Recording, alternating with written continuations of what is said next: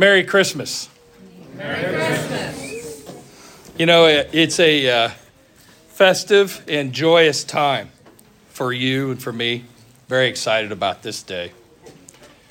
You know, we have the right to be festive, and we have the responsibility, really, to be joyous. It's given to us, literally given to us, because in a way, we have the reason for the occasion. And so today, what I wanted to do is take a moment and discuss a little bit about Christmas. What are we saying when we say Merry Christmas? What, are, what do the words mean? And, you know, we want to define what we mean. It's something that we say in our house all the time. Um, you know, I know I, I made a comment once before about reading through agreements and in reading through these agreements at the beginning of an agreement or a contract, a lot of times they, they'll have a term and then they'll have a definition of that term. And they're doing that because they want to make sure that everybody's on the same page, that everybody understands. When I say this, I mean that. When I say that, I mean the other, if you follow what I'm saying. And it's funny because sometimes, and I don't know if you're like me, but have you ever said something and you didn't mean that? You meant something else? Um, I, I have many a time where it was up here and it sounded just fine. It came out here and it didn't sound right at all. Uh, and I've even had times where what I had up here was in totally in error. I remember talking with a guy once who, and, and we all know him, uh, but he had raw milk. And, and, and I was discussing with him his raw milk. I didn't know that he had this. I'm, I'm looking at it, and, and it's very important to know that there is a difference between pasteurized and homogenized.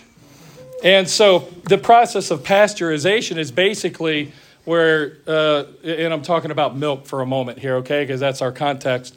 But there's this, this basically this jar of milk, and when you pasteurize milk, you put it to a low heat. And that low heat, in what, what it does is it kills the bacteria. It kills a lot of the bacteria. It sterilizes the milk in essence. Now, keep in mind, as it kills bacteria that might be dangerous, well, it's also killing bacteria that's not so dangerous that you actually may want. But the process of pasteurization is that process. In a way, it's sterilizing this milk.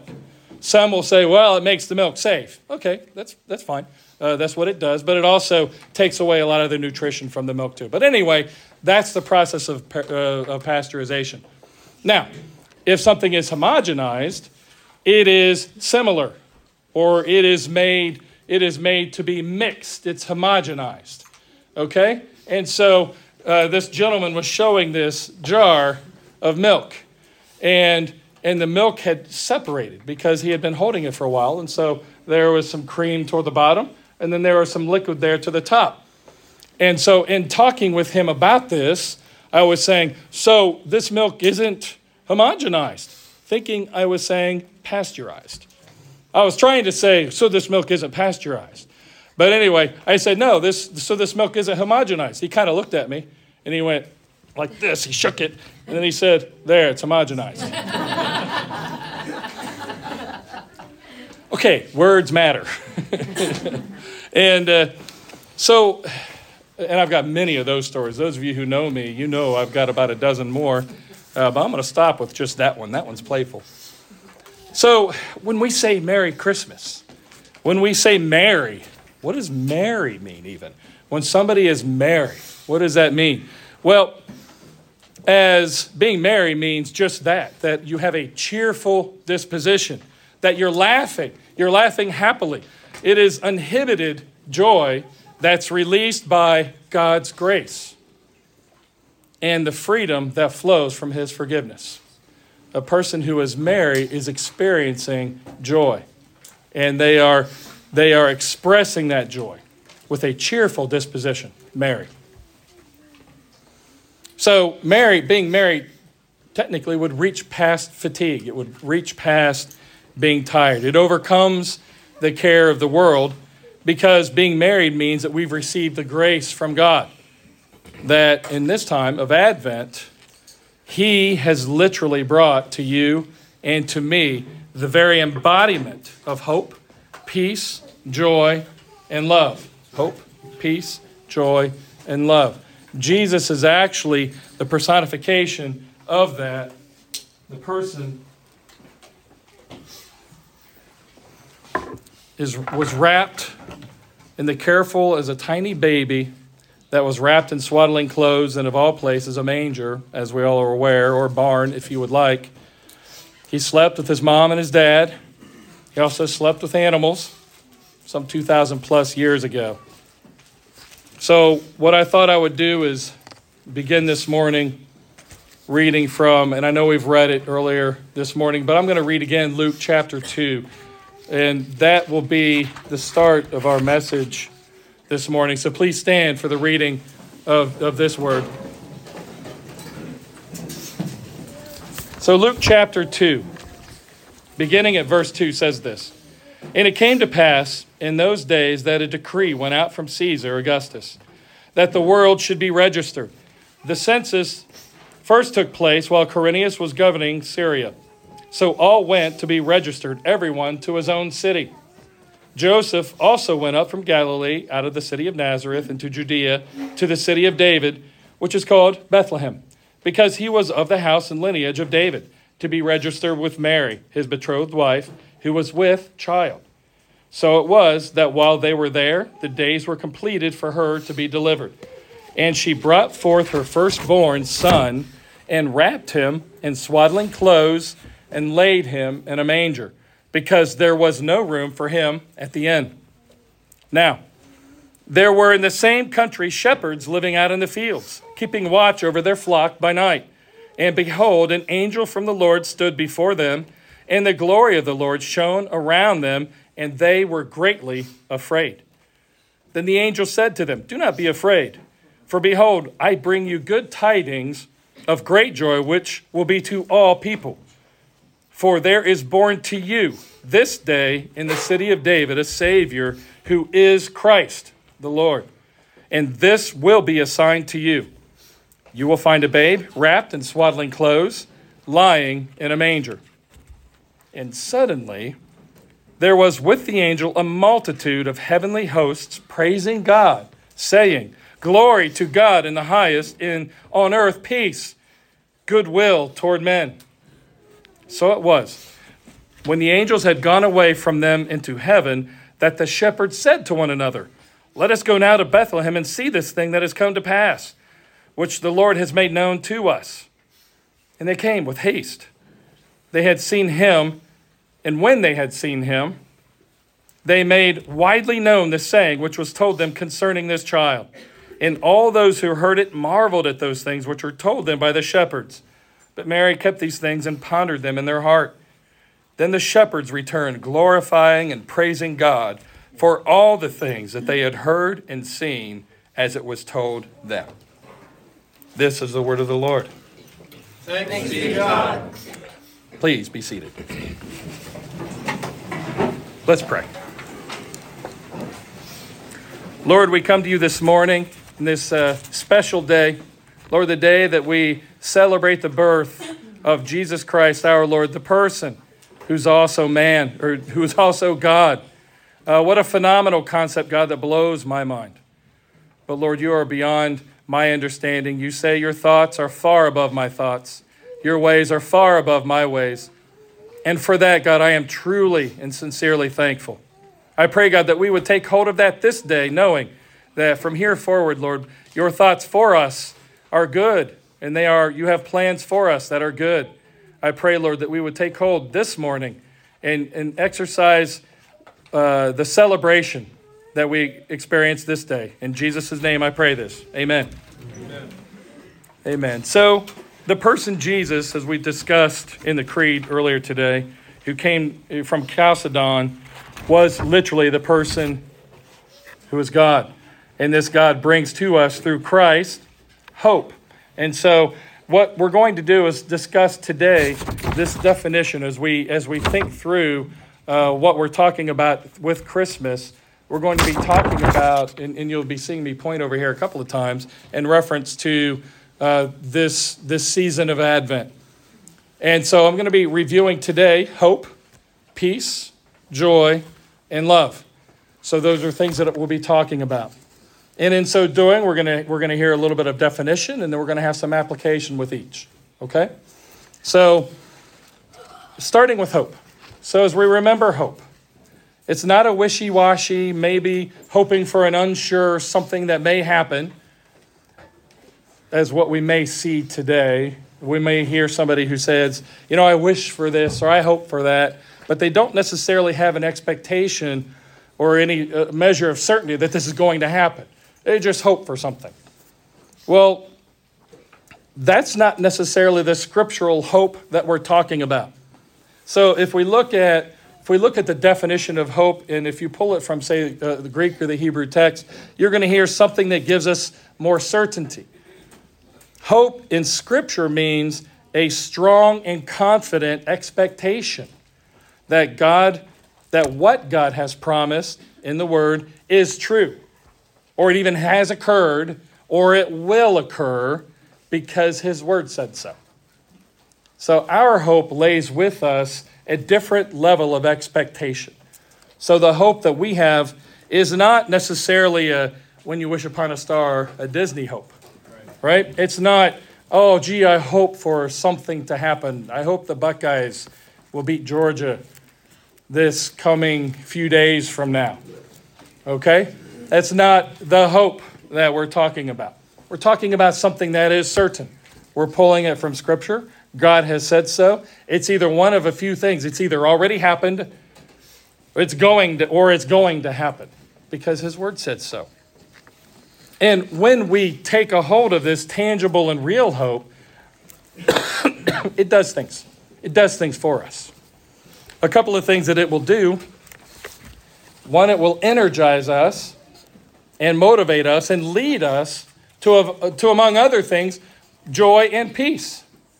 So how do I know that? Well, Romans 15, 13 says, now, the may, now may the God of hope fill you with all joy and peace in believing, that you may abound in hope by the power of the Holy Spirit. His hope helps lead us to joy and peace. He gives strength to the weary. Isaiah 40, 31 says, Those who hope in the Lord will renew their strength. It gives strength and courage and boldness. For us, hope does this. Psalm 31 24 says, Be strong and let your heart take courage, all you who hope in the Lord. It gives us confidence day in and day out. 1 Timothy 4:10 says, "For in this we labor and strive." That's labor and strive. That's what we're doing today and tomorrow because we have fixed our hope on the living God, who is the Savior of all men, especially of believers. Hope is tangible. Hope energizes us. Hope does something for us, and it makes us do something. We don't sit and wish for something. Our hope ex- is exercised, it's tangible, it's active. So when God provides the hope, there is for real, true hope. Let's talk about peace there is also a real and a tangible peace. So I'm going to read out of John 14, 25 to 27. It says this Jesus was talking to his disciples. He said, These things I have spoken to you while being present with you. But the Helper, the Holy Spirit, whom the Father will send in my name, he will teach you all things and will bring to your remembrance all the things I said to you. Peace I leave you my peace I give you, not as the world gives, do I give you. Let not your heart be troubled, neither let it be afraid. So, the peace that was given from Jesus is his peace. Who originated this peace? Jesus. God originated this peace. God is a God of peace. God is not in heaven going, What a tumultuous day. I don't know what's going on. God is not in heaven doing that. God is peaceful. God is, we're going to get to joy as well. God is joyful. He is satisfied. He is in heaven and he owns peace. And what he's doing is he's saying, I'm going to give you my peace. That's the peace from God. So let's consider this for a minute. What about this peace? I'm going to pull in 1 Peter, pardon me, chapter 3 verses 11 and 12, which says this Because peace is going to do something for us as well. Peace isn't going to have us sit on the couch and wish for peace. Peace does something, it motivates us, it energizes us, just like hope. It says this Let him turn away from evil and do good. Let him seek peace and pursue it.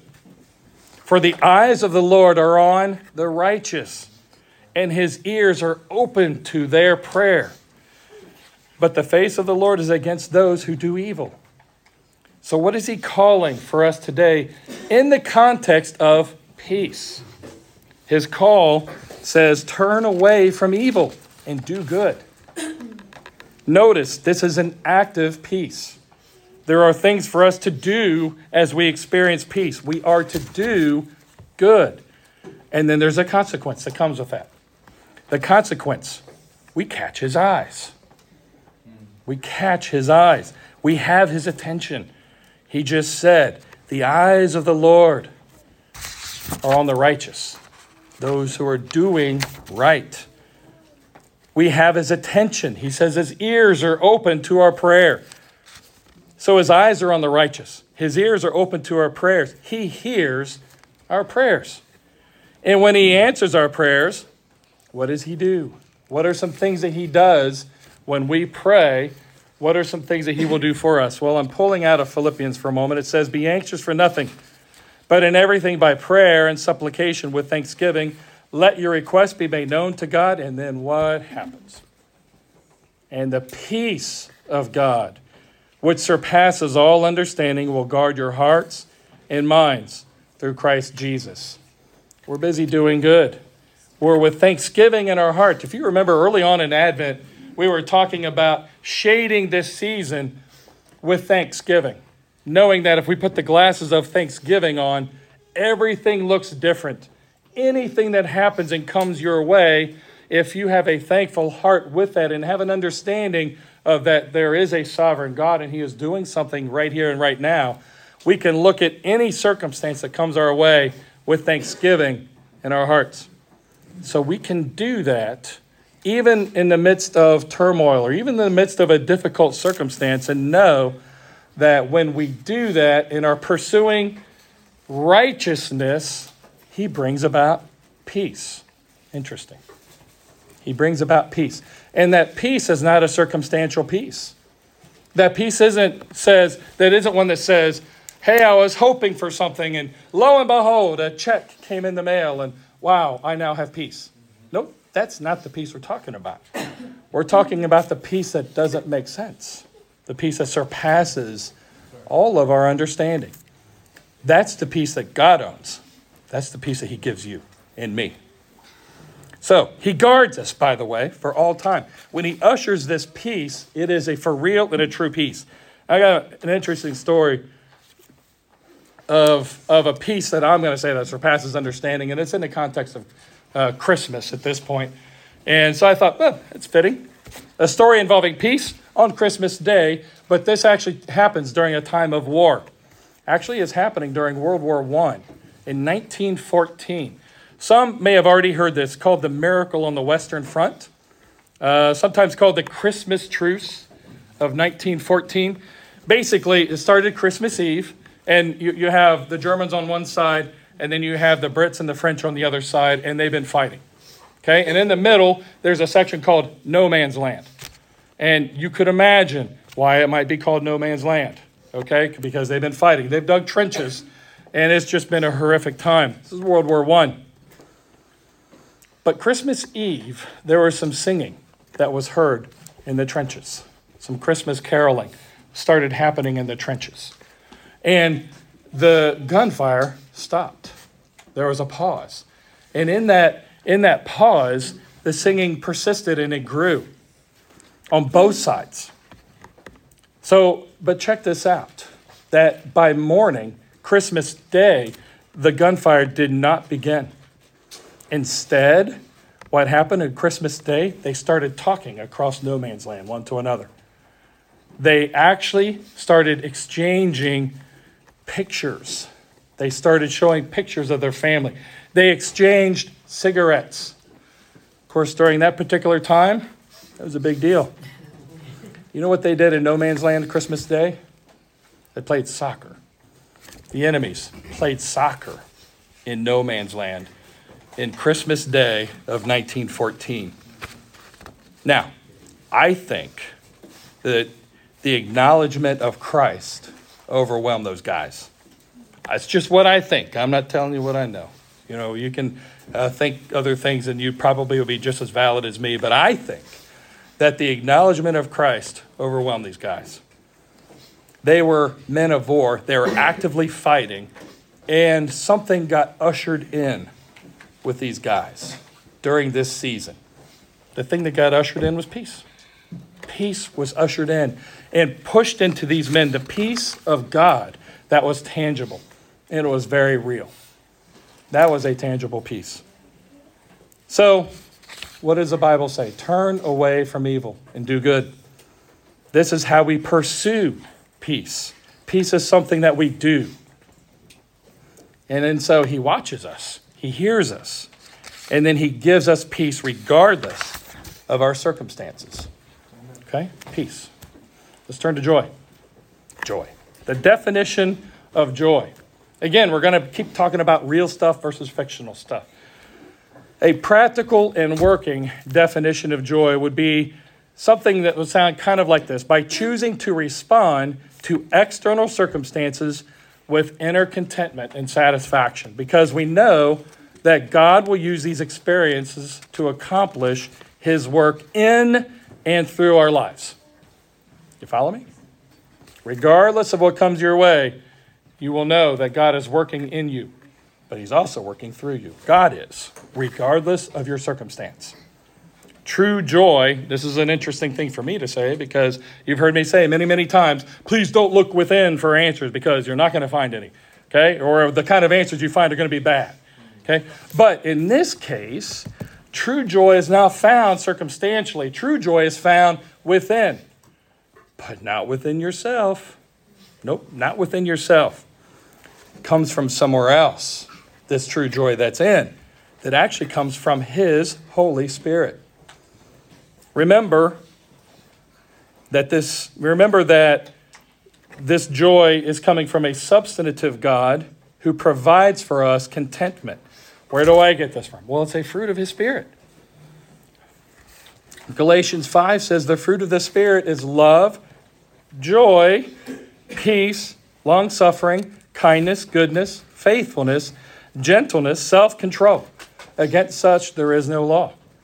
So, a fruit of the Holy Spirit is actually joy. Where does joy come from? His Spirit. Where is His Holy Spirit? Is His Holy, His Holy Spirit's all over. I get it. I do understand. But His Holy Spirit, who is within us, provides us His joy, His tangible joy, His real joy. The joy that He provides. I'm going to read to you another place here. It says this. Funny. I forgot to write down where I got this from. So you're just going to have to go with trust that this is pulling out of uh, Scripture. It even says verse 9. so just, just find a, a, a, a chapter somewhere in here that has a verse 9 and get started if you want the reference. But it says this As the Father loved me, I also have loved you. Okay, it's in John 15. Abide in my love. If you keep my commandments, you will abide in my love, just as I have kept my Father's commandments and abide in his love. These things I have spoken to you, that my joy may remain in you, that your joy may be full. This is my commandment, that you love one another as I have loved you. Greater love has no one than this, that to lay one's life down for his friends. You are my friends if you do whatever I command you. No longer do I call you servants, for servant does not know what his master is doing, but I have called you friends. For all things that I heard from my Father, I have made known to you. You did not choose me, but I chose you and appointed you that you should go and bear fruit, that your fruit should remain. Fruit of what? Fruit of the Holy Spirit. Fruit should remain that whatever you ask the Father in my name, he may give you. These things I command you, that you love one another. So, I'm going to pull something out of this series of verses, and I want to make a very obvious statement. Love and joy are interrelated. So I want to take a moment and talk about love. And and you're going to hear me say the word joy again, I'm sure. But as I as I think through love, love again is active. It's not an emotion. Yes, love is an emotion. But what I want to do is take a moment and provide at least context that makes sense for me. And if it doesn't make sense for you, see me afterward. No problem. We can have a conversation about it and maybe it'll make better sense. But something in our home, there are times that we try to uh, find sources for news. We're looking for news. It's just something that's facts. Give us some data, give us some facts. And a lot of times, what we find is a portion that you might call news slash commentary. Okay? What you get is a story, and then along with that story, you get an opinion or you get a person's take on what just happened. You don't necessarily get raw news. Do you guys follow what I mean? Moms and dads, can you relate to this? Man, sometimes we could just have somebody that's just going to give us the data, give us the information, and then maybe we can make a good decision off of what we're hearing rather than give us your opinion. Okay, I'm saying that because emotions are a very good thing. They are. They're something that God gives us. So when somebody feels love, then that's a good thing. But that love is not necessarily a good governor. That emotion isn't necessarily good to govern your behavior. Why? Well, because our emotions aren't necessarily based on the truth. Our emotions are kind of like commentary. You follow me? The emotion, in a way, is kind of give me a feeling to say, you know what I think about this? I feel blah, blah, blah. I feel this or I feel that. It provides commentary. Maybe that commentary will motivate me to do the right thing, but should I do the thing based on my emotion? No, I should not. Please do not do that. Maybe let the motivation push me to discern something that is truthful. That's not commentary. So, a couple of verses that come. Very obvious verse, John 3:16. We're very familiar with this verse. In fact, uh, we, we've talked about this on a few occasions. Very popular, we know, for God so loved the world that he gave his only begotten Son, that whosoever believeth in him should not perish but have everlasting life. Is that news or is that commentary? That's news. I want to share with you. This isn't necessarily, and you can interpret it differently if you want. I'm okay with that. But I don't necessarily read it this way. For God so loved the world. He was so emotional. He was so taken in that he gave his only begotten son. It wasn't that his emotions were, were pushing him and guiding him, it was more of a tangible, this is how he loved the world. For God so loved this world. This is what he did. This is how he did this. He's providing for us what? Not emotion. Because when we read this, it isn't he so loved the world that he cried and wept and was so happy. I'm not saying that Jesus did not weep. There are examples. He was emotional. He is an emotional God. So don't hear from me that emotions are bad. They are very, very good. But we do want to hear that emotions are commentary, they're not necessarily news. What God wants us to do in worshiping Him is in spirit and in truth, not in spirit and good emotion. Okay? So, John and points us to love that, that, that our uh, Heavenly Father has. But in this love that He did, I'm sorry, in this love that He had, He did something. It was motivating, it was active. Love and joy are interrelated. He said He would have His joy remain in us, and His joy would be full. We read a minute ago. And then He goes on to give a command that we love one another. And then he spends a moment and defines this love and says there's not a greater love that a person would lay down their lives for one another, which is a little forecasting or foreshadowing of what he's going to do. For God so loved the world that he gave his only begotten Son. Here's Jesus talking about no greater love that a person has that he lays his life down for another person. That doesn't necessarily mean that we are to take a bullet here. Okay, we'll get to that in a minute. But what does he do next? he continues to talk in this, and he says something to me that might be one of the most peaceful things I think I've ever read. He called them friends. Jesus called them his friends. So remember, he just made this comparison of love. It was kind of a comparison, no greater love that a person would have. So, in a way, he's saying this is a, there are different levels here, I guess, but you're not going to have a greater level of love than laying down your life. I want to give a couple of options of maybe love in a love comparison uh, scale here. In my house, if somebody's making chocolate chip cookies, that is a tremendous love. A phenomenal love in my house. It's for me, it would be a very strong start if I'm going to lay it out there. But as I think, if we move on to something more loving, if we were to remember what we just heard, this isn't necessarily taking a bullet, like I said, but it also means to look on the interest of others. In Philippians chapter 2, it says this Let nothing be done through selfish ambition or conceit, but in lowliness of mind, let each of you esteem others better than himself. Let each of you look out not for his own interests, but for the interests of others. I think that is actually a form of laying down our life for one another. That make sense? Looking to the interests of others. I think that if we look to the interests of others, that allows us to lay our life down. That, that is, in a way, laying our life down. I can see that as a very high measure of love as well. You with me? So we're about to make this full circle. Jesus said to his disciples, remember what he said I bring you peace.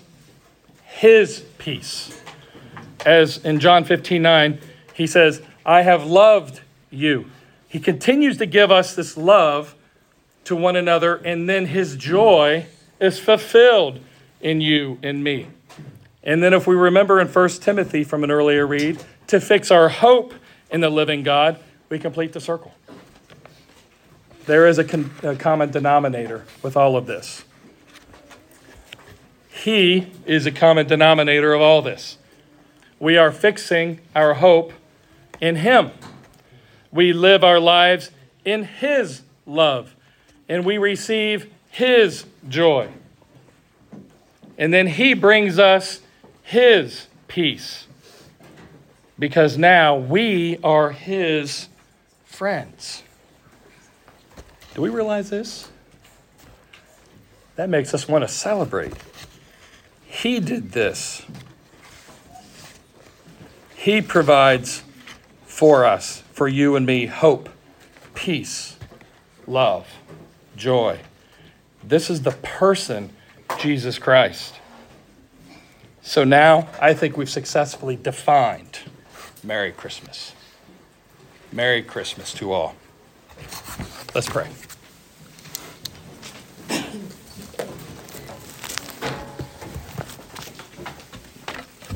Lord, I thank you for your word. I thank you for this day, for this opportunity to take a moment and a pause to celebrate this day that you have given us. You have just done and done and done, and you have continued to do in our lives. And I know you will continually today and tomorrow. We have hope in that because we know you have said so. You have shown yourself trustworthy time and time again. And for that, we are so thankful. I pray, Lord, that this day we would remember, Lord, your peace. That when we say Merry Christmas, Lord, that we would remember who we are being merry about. It is you, Lord. And we are thankful, God, that you are in our lives today. And I pray all of this in the name of Jesus Christ our Lord. Amen.